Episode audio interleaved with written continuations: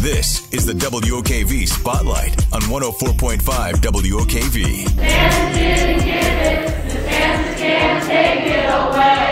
Protesters demanding to speak with Governor Ron DeSantis, eventually arrested for misdemeanor trespassing last evening. They're facing the potential of a one-year ban from the Capitol. It comes as Florida lawmakers are winding down the session with a flurry of activity, including approval of bills to ban diversity programs in colleges.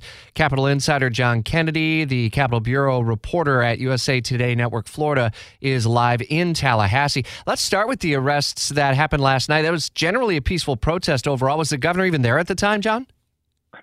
Yeah, Rich, the governor was not there for much of it.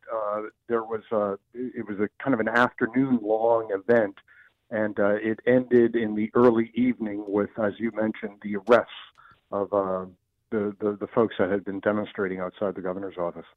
As we look ahead to the closing days, and we're on the eve of the close of the session, what big picture items, or big ticket items, I should say, are on the agenda today and at the close tomorrow? Well, there's still just a few things left to do. Much of the legislature's work is behind them, but of course, a $117 billion state budget is going to be one of the final acts of the legislature. Final votes on that will come tomorrow morning, Friday. And today, we may see some action on Disney legislation. This is part of the governor's year-long fight now with Walt Disney World, going back to its original opposition last year to his parental rights legislation, the so-called Don't Say Gay Bill. That's still to be finalized. Also, the legislature has done several things aimed at the transgender community in Florida, and still to be finalized is a prohibition on gender-affirming care for minors. So some of that is the type of thing that we'll be seeing in the end. But as I mentioned, a lot of the other things, whether it be lawsuit limits, so-called tort reform, a universal voucher program has been approved, tax breaks have been set up, about a $1.4 billion worth.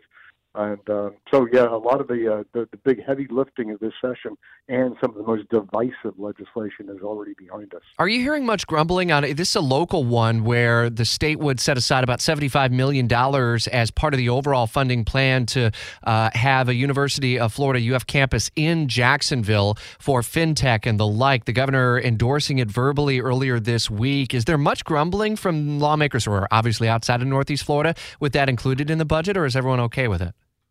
Yeah, I haven't heard too much. That does get into some territorial issues when it comes to the university system. But, that has not really become a flashpoint just yet. We may hear some of it, though, in the final budget debate. Do we see, and kind of getting back to some of the culture war issues that have made it through, do we see that, lawyers are lined up and ready to take a lot of these legislative actions to court ultimately? And are we months away from seeing these things ultimately take effect? Bathroom bills on transgender and whatnot? Well, some will take effect upon the governor's signature. Most, however, probably won't go into effect till July 1st when a lot of the state's new laws kick in. But you're right. When it comes to legal challenges, there are going to be plenty. And one thing that the legislature, that the governor wanted, and looks like it's part of this final budget, is about $4 million for the governor's office, basically for legal expenses.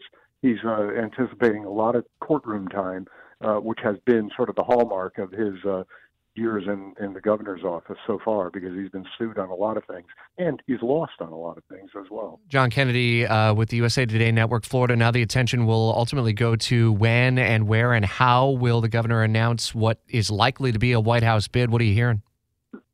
It's still on, as far as we know, as everybody has been seeing in polls. The governor is stumbling badly behind former President Donald Trump, who has been, hitting him with withering attacks lately, personal, policy, political, and the governor is, 30 points behind Trump in many polls. And there is some counsel, at least those who are perhaps more aligned with Trump, to the governor saying, "Oh, you shouldn't do it now. Just wait. You're not going to win."